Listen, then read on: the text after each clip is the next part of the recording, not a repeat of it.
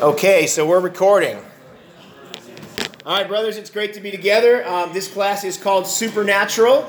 If that's not what you're interested in, you should uh, find another location, perhaps, right? No interested in the supernatural. Uh, so this is Supernatural. Uh, we got about one minute, so I'll give it one more minute uh, in, in, case uh, people are still straggling in. Uh, but let me make a couple of comments um, about the class before we just jump into our study. This is a Bible study. All right, so this is this is going to be pretty meaty. Um, this this conversation is designed to get you thinking and to challenge your thinking. You're not going to walk out of here with seven awesome things that I need to do to be a more spiritual person.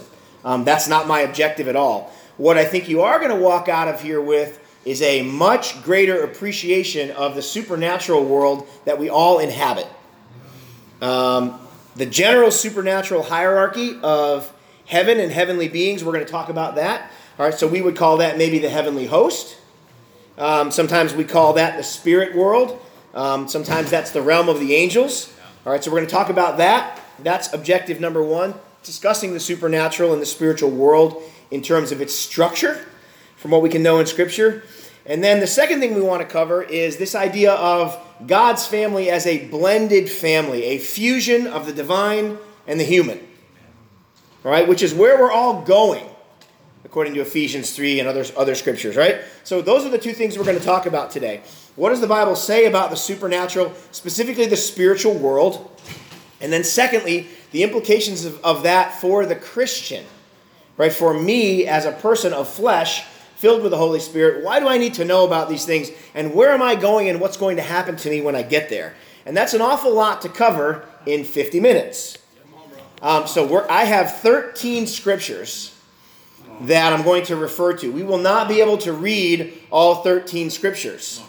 All right, so this this the other thing I want to say before we start is this class assumes you have an above average knowledge of the Old Testament right? That the things I'm going to refer to, you have at least read.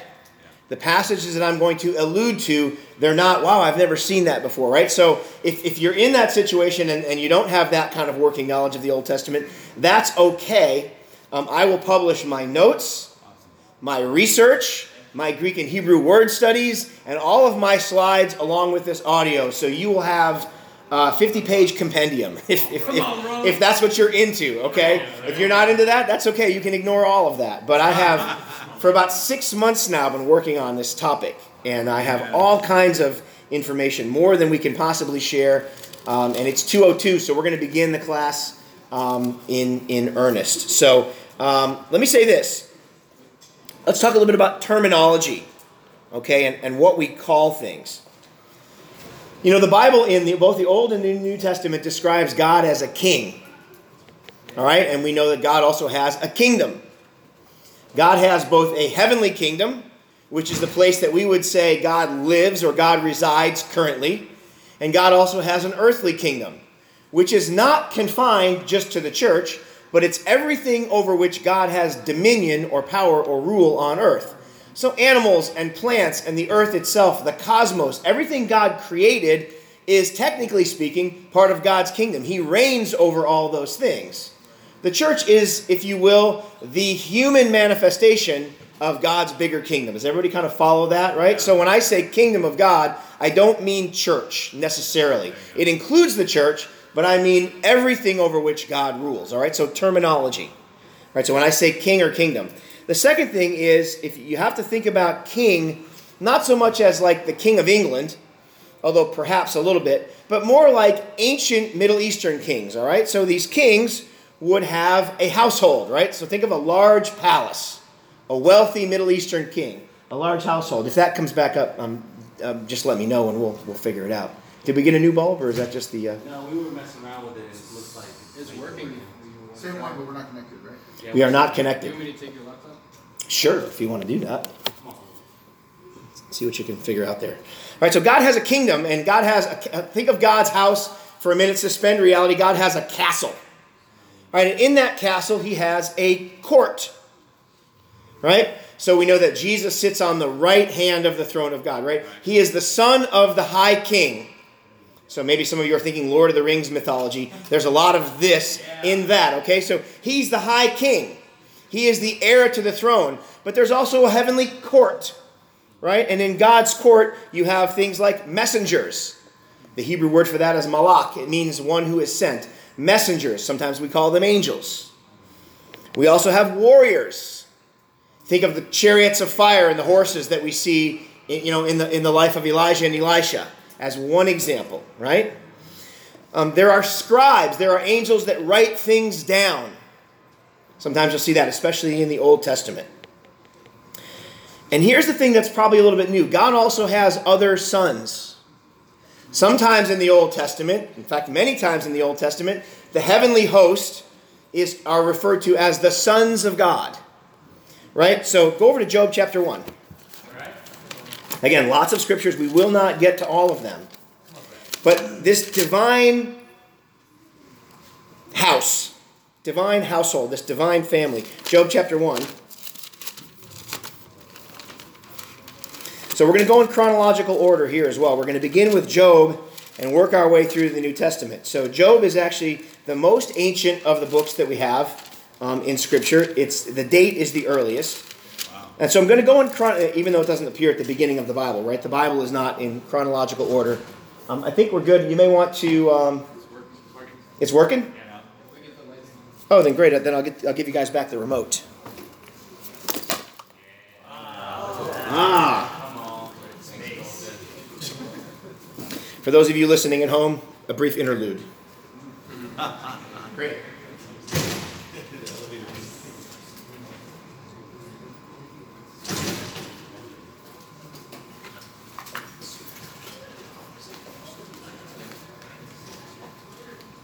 Hey, look at that.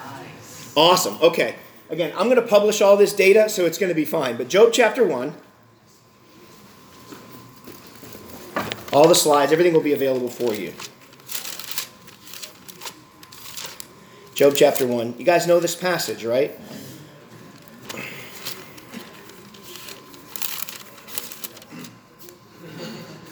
Verse 6. One day the angels came to present themselves before the Lord, and Satan also came with them. The Lord said to Satan, Where have you come from? And Satan answered the Lord, From roaming through the earth and going back and forth in it. And then he goes on, and of course, and he has the conversation about Job. Notice where this happens. Where does this occur? In the heavenly realms. Right? And it says the angels, the Hebrew word there is, is the word Elohim, right? Which simply means divine beings. All right, so the, these divine beings, this whole divine council, all this, this large group, we don't know how many, but this large group of divine beings comes into the presence of God, and they're presenting themselves before the Lord for whatever reason, we don't know. And then it says Satan also comes with them. Again, by way of terminology, in our NIV Bibles, Satan here is capitalized, which makes it seem like a proper noun. The challenge with that is it makes it seem like there's only one Satan.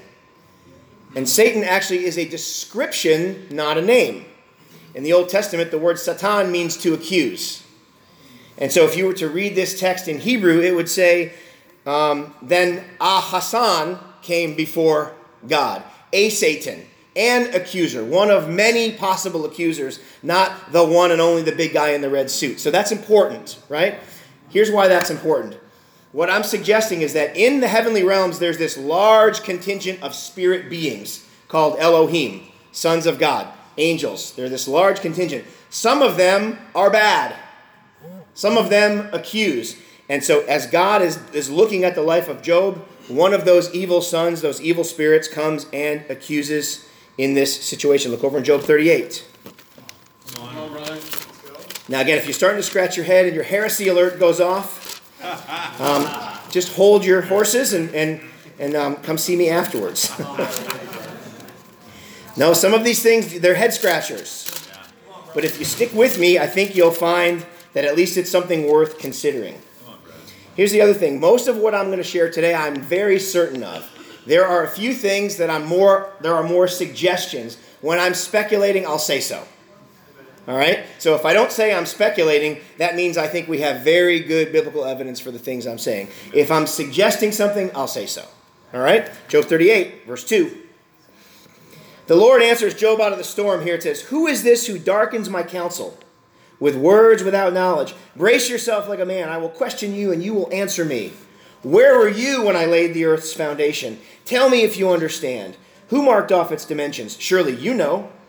Who stretched out a measuring line across it? On what were its footings set? Who laid its cornerstone? And here's the important verse. When the morning stars sang together and all the angels shouted for joy. What's being suggested in this passage is that when God created the heavens and the earth, there was God the Father, God the Son, the Spirit was hovering over the waters, and the angels, the angels, that angelic host was standing there watching and they were rejoicing that there was someone else with God when he created the earth. We would call that the heavenly host. This is not the only passage that suggests it, it's just one of the most clear. 1 Kings chapter 22. And I know we're going to put a little pace on it here. Come on, bro. Um, I think I wrote Second Kings on that. I did. And it might be Second Kings. A lot of scriptures.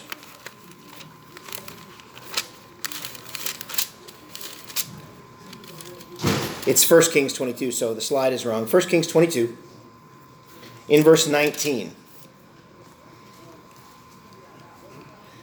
We'll pick it up. Um, yeah, this is a this is a prophecy of a prophet named Micaiah. Some of you may be familiar with this passage.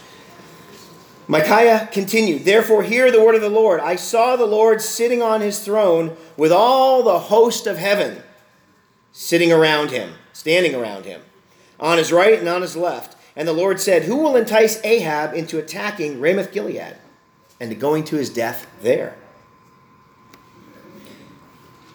One suggested this, another that. Finally, a spirit came forward, stood before the Lord, and said, I'll entice him. By what means? The Lord asked.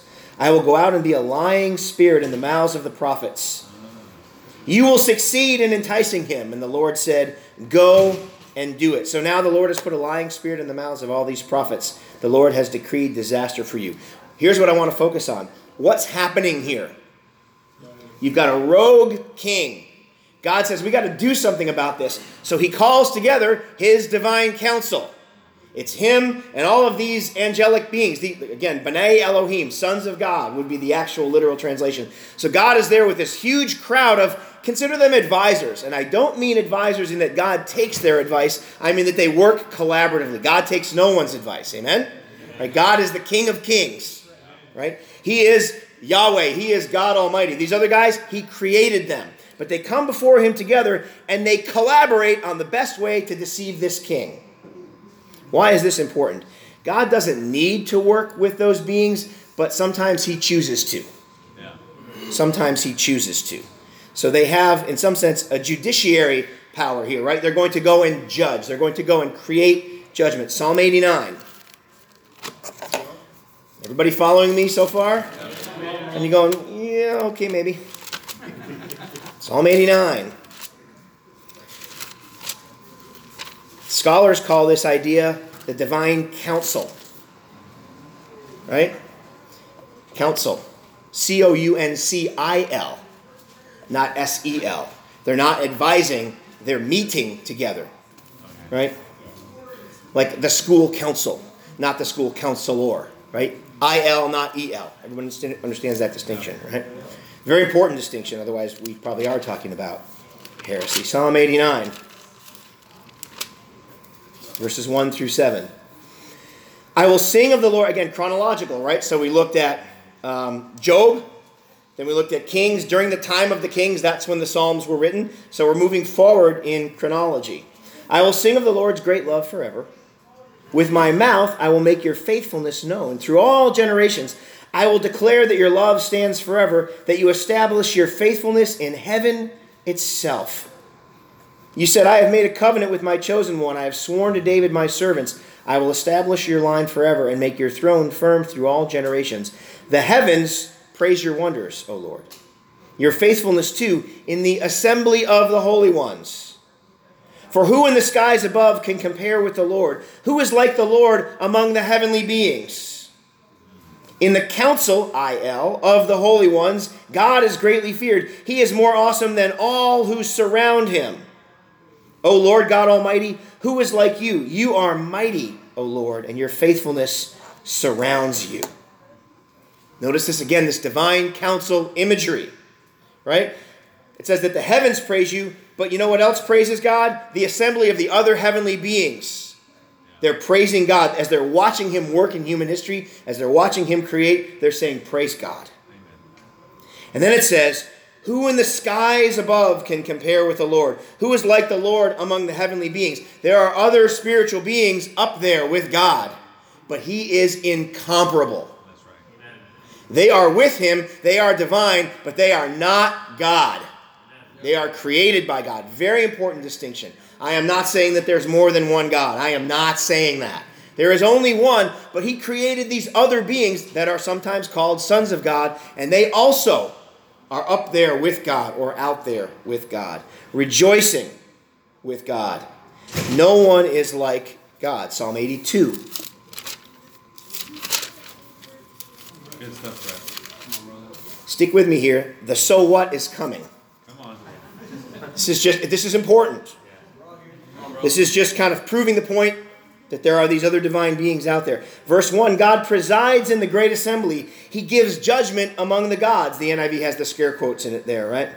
How long will you defend the unjust and show partiality to the wicked? Defend the cause of the weak and the fatherless. Maintain the rights of the poor and oppressed. Rescue the weak and needy. Deliver them from the hand of the wicked. Notice in verse 6 I said, You are gods. You are all sons of the Most High. He's talking to his divine participants there, the assembly from verse 1. But you will die like mere men. You will fall like every other ruler. Rise up, O God, judge the earth, for the nations are your inheritance. Very important piece of information here. There's this great assembly, the gods. But notice what happens to the gods that God has given power to. God's small g in verse 6. He says, You know what? You're going to die. You're all sons of the Most High, but eventually you're going to die. You're going to fall like every other ruler. These beings that God has created are mortal. They eventually die. Not mortal in the same sense that we are, but mortal in the sense that they are not from eternity to eternity like God. They are created entities, and in that way they're similar to us. We are visible, they are invisible. We live on earth, they live in the heavens. We were created, they were also created. We are mortal, they are also mortal in a different way, but in that sense that they have an end point. They don't go forever and ever and ever and ever. That's not their destiny. Why is this important? Because these gods fell. These gods fell. They were capable of free will, and they can and did fall. Did you ever wonder how a snake ended up in God's perfect garden? How did he get there in the first place? We don't have time to get into all of that, but Genesis 6. We're going to look at the Nephilim passage, the infamous Nephilim passage. No, we're not going to uh, deal with who they are and talk about all of that. I would be guessing. But I want you to notice this, right? So we have these, all of these divine beings. Then they fell. And you say, well, when? Well, my sense is, my theory, I'm speculating, it, it precedes the fall of man in Genesis. Why? Because it seems like there was already a rogue God roaming around in Genesis that enticed Adam and Eve. Right? That's my personal conviction. There are scholars that agree with that, there are scholars that disagree with that. But whenever it happened, it happened a long, long, long time ago that these gods fell. Here's an example of, of one of the ways that they fell. This is not the only account, but it's one way. Genesis 6 and verse 1 When men began to increase in number on the earth, and daughters were born to them, the sons of God, B'nai Elohim, same word, saw that the daughters of men were beautiful. And they married any of them they chose. So the Lord said, My spirit will not contend with man forever, for he is mortal. His days will be 120 years. The Nephilim were on earth in those days and also afterwards, when the sons of God went into the daughters of men and had children by them. They were the heroes of old, the men of renown. And of course, right after that comes God's judgment on mankind, and then we get the flood. Here's what scholars say about this, and here's what I think. It seems that somewhere back in prehistory, these sons of God, these beautiful creatures that God had made that were living in the heavens, they had free will, and they looked down and they said, Wow, these daughters of men are fantastic. We want to go and be with them. That actually took place, because the Bible says it took place, which meant gods became physical in some sense, came down and created a race of beings that lived on the earth before the time of Noah and then during the time of Noah. Now, this is interesting because there's a fall narrative mirror here. Think about this a fall narrative mirror. Here in Genesis 6, what happens? Gods, small g, see man and they say, We like what you have, we want to have some of that. What happens with Adam and Eve? They think, we, what is the promise that the snake makes? You can be like God. So the second fall, man's fall, is man looking up there and going, I want what you have. And so they both fell because of vanity, wanting what the other had. Right? This is a fairly well established idea among biblical scholars that there was this pre fall, a divine fall, followed by a human fall, and in many ways mirror images of one another. Them lusting after what we had, and, and Adam and Eve, in a sense, lusting after what they had. And it all falls apart. Look over in 2 Peter, chapter 1. Peter refers back to this incident. Now, let me just say this. This is where it gets a little weird, okay? These are going to be head scratcher moments. Head scratcher moments. But stick with me, because after we cover this content, we'll take a quick break and I'll give you some summary, and we may take one or two very quick questions. And then we'll move on. All right? Is everybody following where, we're, where we've gone so far, right? We're suggesting that there's this divine hierarchy, that they live with God, and that some of them went rogue. Specifically, here in Genesis 6, it seems like there may have been other instances as well, based on Job 1 and some of these other passages. But they went rogue and they fell. Revelation 12:5 is also a helpful place, right? There was war in heaven. You guys know that passage talks about Michael and his angels. So, so clearly there's some kind of there's a cosmic battle of some kind. There's a cosmic lusting after women of some kind.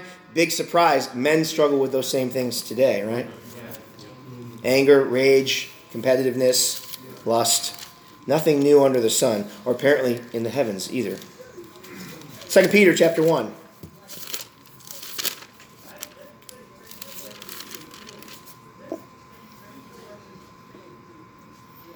Verse 3 His divine power, God's, has given us everything we need for life and godliness through our knowledge of Him who called us by His own glory and goodness. Think about how that telegraphs back to the Genesis narrative that we looked like, that we looked at. It said, God gave us everything we need. Through these, He has given us His very great and precious promises, so that through them you may participate in the divine nature and escape the corruption in the world caused by evil desires. Exactly what Adam and Eve thought they didn't have. Exactly what he thought they didn't have. So, down in chapter 2, in verse 4, again, we're skipping ahead, but if you read through the rest of, of chapter 1, you'll see the argument follows here. But Peter's setting us up. He's saying, God has given us everything we need. We didn't need to go grabbing for it. Verse 4 of chapter 2 For the, if God did not spare angels when they sinned, but sent them to hell, putting them in gloomy dungeons to be held for judgment, if he did not spare the ancient world when he brought the flood on its ungodly people, but protected Noah, a preacher of righteousness, and seven others, if he condemned the cities of Sodom and Gomorrah, burning them to ashes, and made them an example of what is going to happen to the ungodly. And if he rescued Lot, a righteous man, who was distressed by the filthy lives of lawless men, for that righteous man living among them day after day was tormented in his righteous soul by the lawless deeds he saw and heard. If this is so, then the Lord knows how to rescue godly men from trials and to hold the unrighteous for the day of judgment while continuing their punishment. I want you to notice all the things that are referred to in this passage. It talks about angels not being spared when they sinned. Again, most commentators, most scholars believe that is a direct reference to Genesis 6. Why? Because the very next thing Peter talks about is the flood narrative and, and, and Noah, who was a descendant of those unions. Then he brings up Sodom and Gomorrah. Well, why would he bring up Sodom and Gomorrah here? What happened in Sodom, Gomorrah, Sodom and Gomorrah? Genesis chapter 19, we don't have a chance to go over there, but in verse 1 through 5, when those angelic men come to the door, what do the men want to do? Have sex with them. All of this is, he's, back and forth on these images. He's reminding us, don't, don't forget what happened in Genesis 6. Those angels, when, when they wanted something that God hadn't promised them, they fell. Don't forget what happened in the, the other way around. When those angels came down and they wanted to have sex with the men in Sodom and, Sodom and Gomorrah, he's mirroring these things. He's packaging, packaging them all together because the same thing is going on there that's going on in the church, which is people are striving after something that God hasn't given them.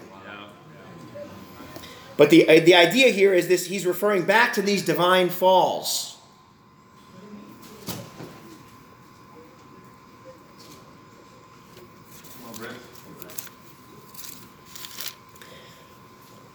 Let's take a minute and summarize. Here's what we've said so far there's a divine family in the heavens created by God.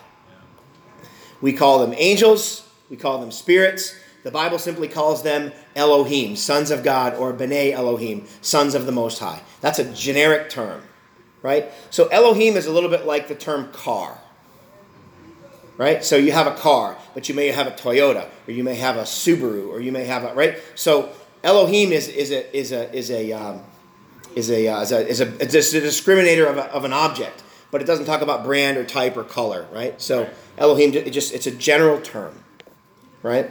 Jeannie is a girl. She's also my wife, right? She's a woman and a girl and a daughter and my wife and a sister. She has all of those things, but she is female, that's sort of the species, if you will, right? So Elohim is the species, angel, demon, etc., etc. Those are sort of the different genus underneath the species, if, if you're more of a scientific kind of person. But there's a divine family in the heavens with God. They counsel, they meet with God on a number of different occasions. And God uses them much like a royal dynasty, like a royal household. Sometimes they'll be messengers. Sometimes they'll be warriors. Think about the angel of the Lord at Bochim or other instances like that. Right? There are other instances like that where he shows up and they say, "Hey, are you for us or for our enemies?" And he goes, "Well, neither, but as an angel of the as the commander of the Lord's army, I have now come." Right? So there are interactions like that. They perform various functions much like a royal court. And they interact with humans. They seem to have free will. They seem to be able to choose, and sometimes they fall and make bad choices or choices that are not what God would have them make. And the New Testament talks about how they long to look into the things that the Christian wants to see. So they do seem to have a will. These are God's heavenly sons, his divine sons. So, what does all this have to do with us? Supernatural church. Look over in Mark 1. So, that's all sort of ancient history. Let's look at the New Testament now.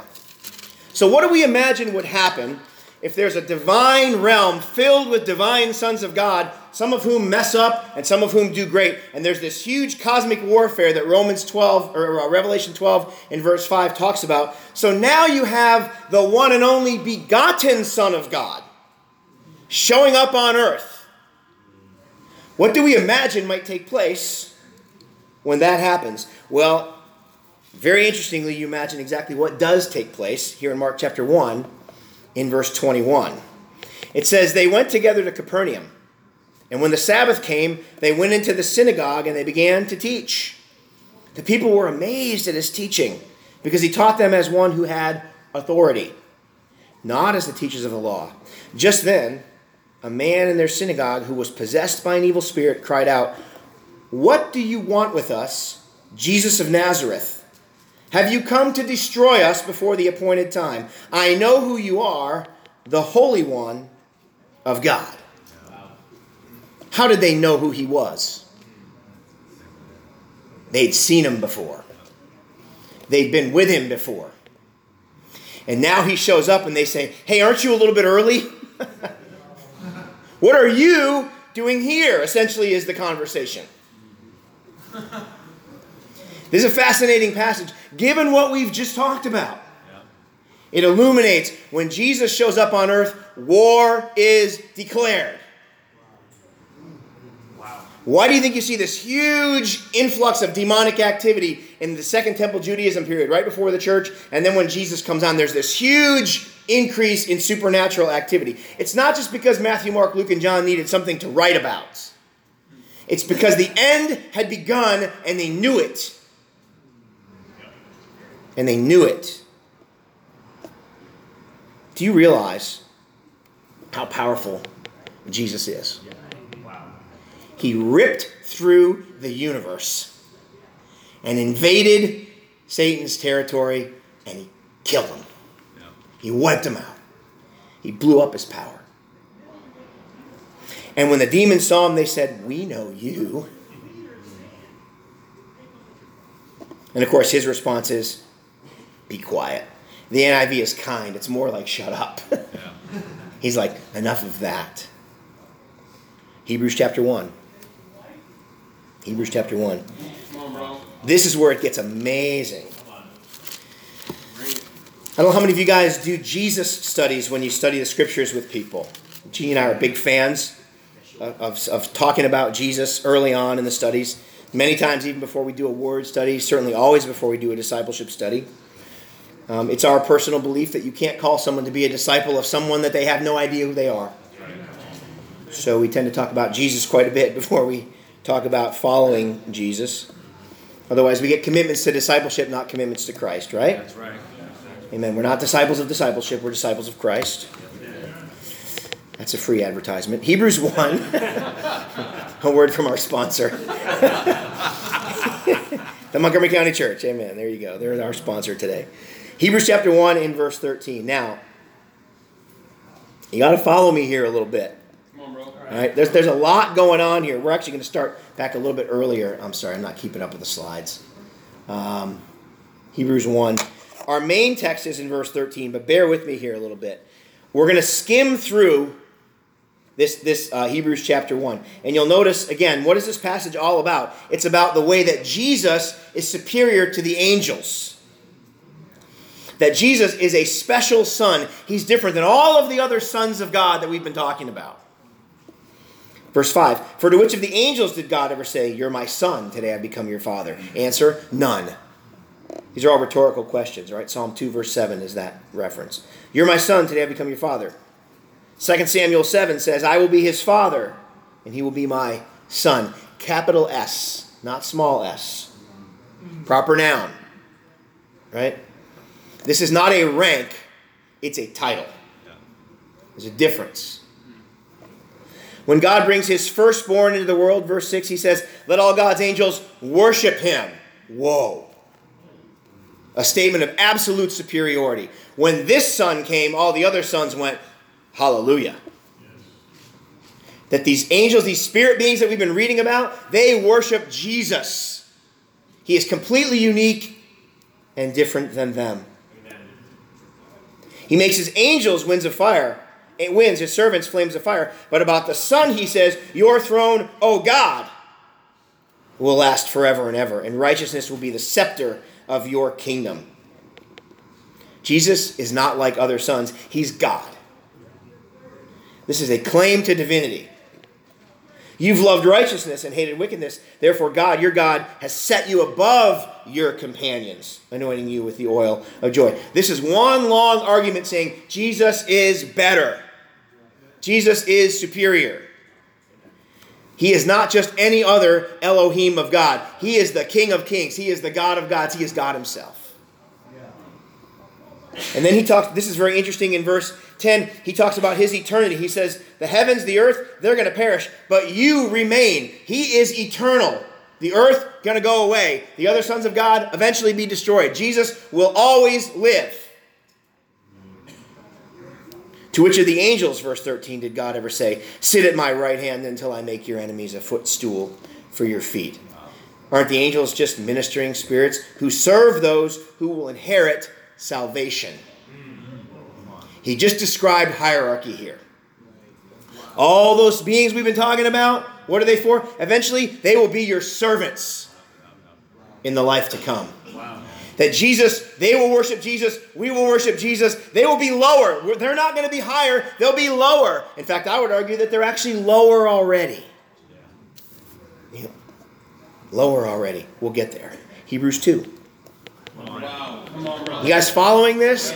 This Hebrews 1 and 2 really important for this whole idea of who is Jesus in the hierarchy of God's house. Right? It's an apologetic for his ultimate kingship. Hebrews 2 verse 5.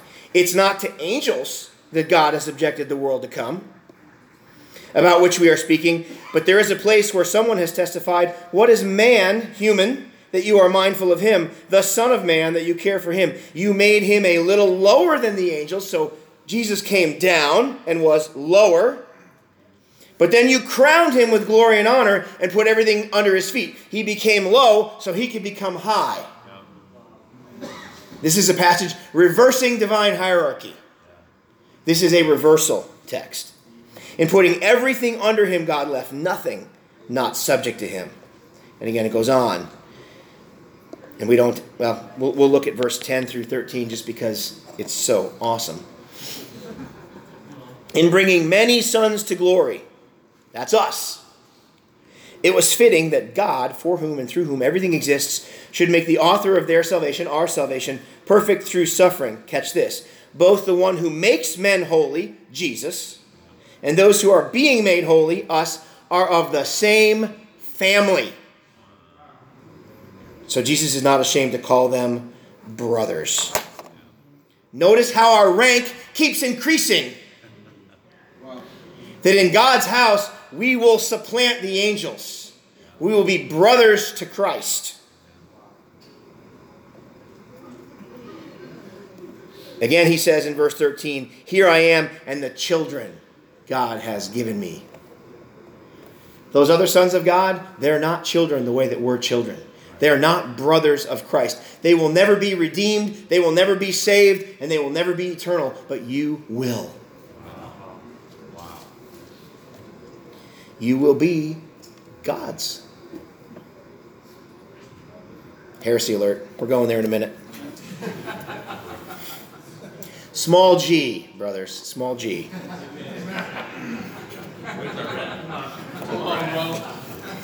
When I say that, I mean you will someday inhabit the world of pure spirit. You will be sons of God in that sense. Chapter 3, verses, verse 1. I'm to have to pick up the pace a little bit here. Sorry about that. Again, all the notes and slides will be available. So, therefore, holy brothers who share in the heavenly calling, listen to this language, right? Your, your, your, uh, your ears should be tingling at this point with all these words. Who share in the heavenly calling, fix your eyes on Jesus, the apostle and high priest whom we confess. He was faithful to the one who appointed him, just as Moses was faithful in all God's house.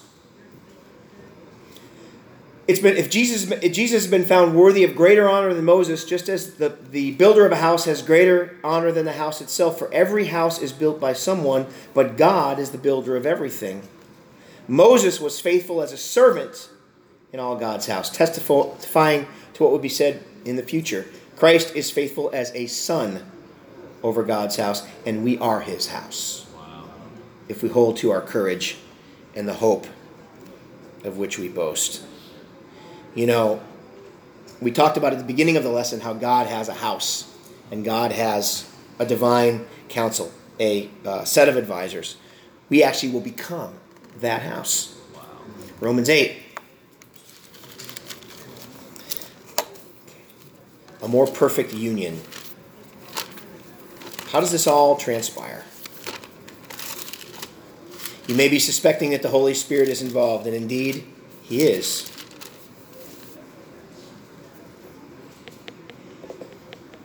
Romans 8, verse 12.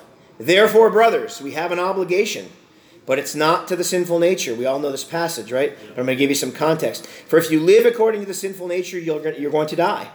But if by the Spirit you put to death the misdeeds of the body, you will live. Because those who are led by the Spirit of God are sons of God.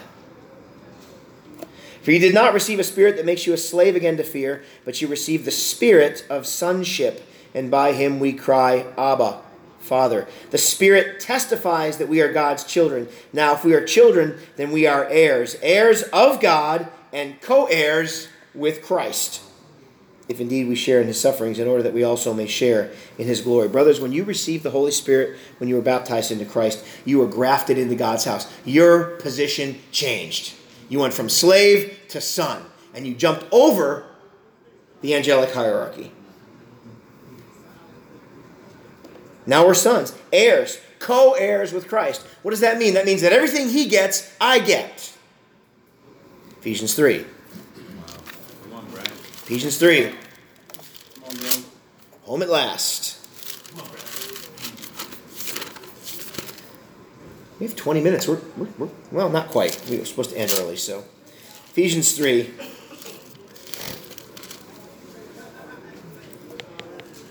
We don't have time to read all 14 verses. I want to just point out a few things here.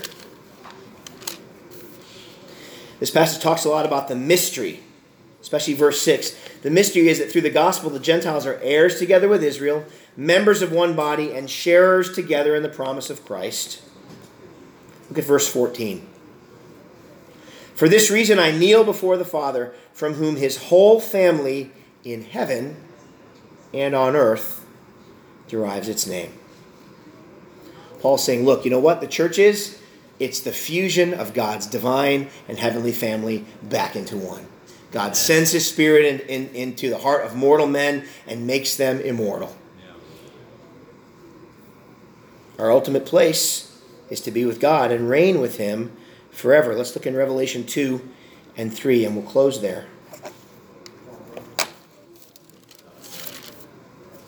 You know, I, we didn't get the chance to read Ephesians 3:10, but while you're on your way over to Revelation, I'll just read it. It says God's intent was that now through the church, the manifold wisdom of God should be made known to the rulers and authorities where in the heavenly realms.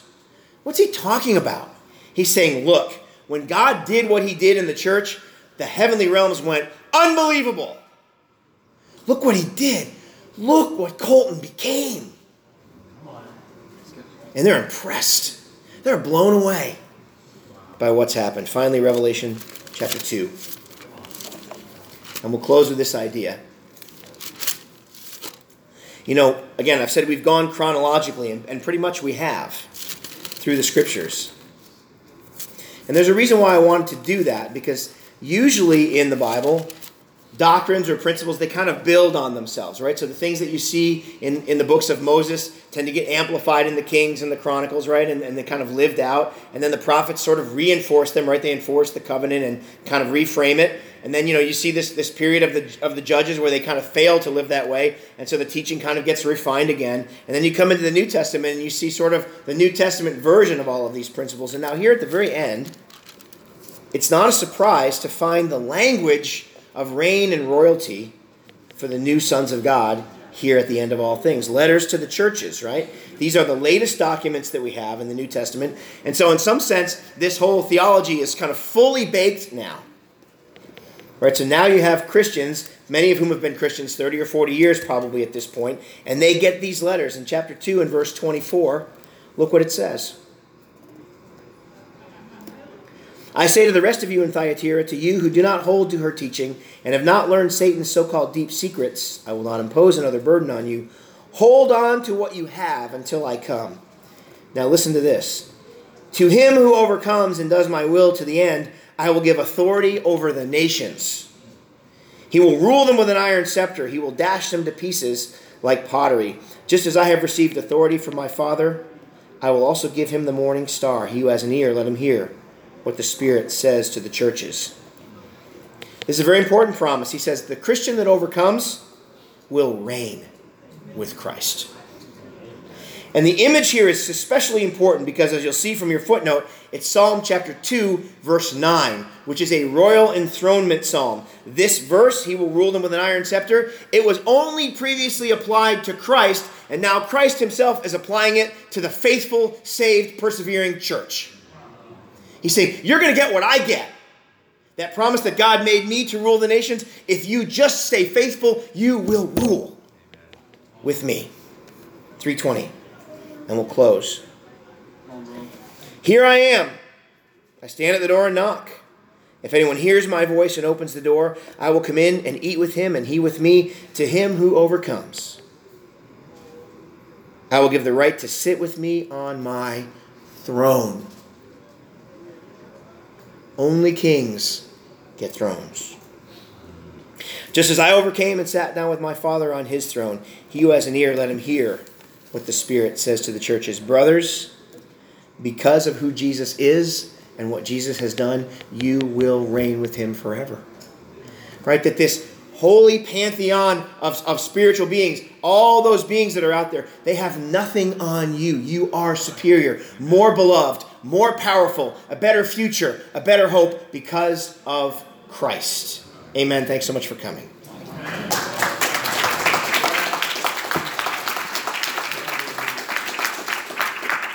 Amen. Can, can you take questions?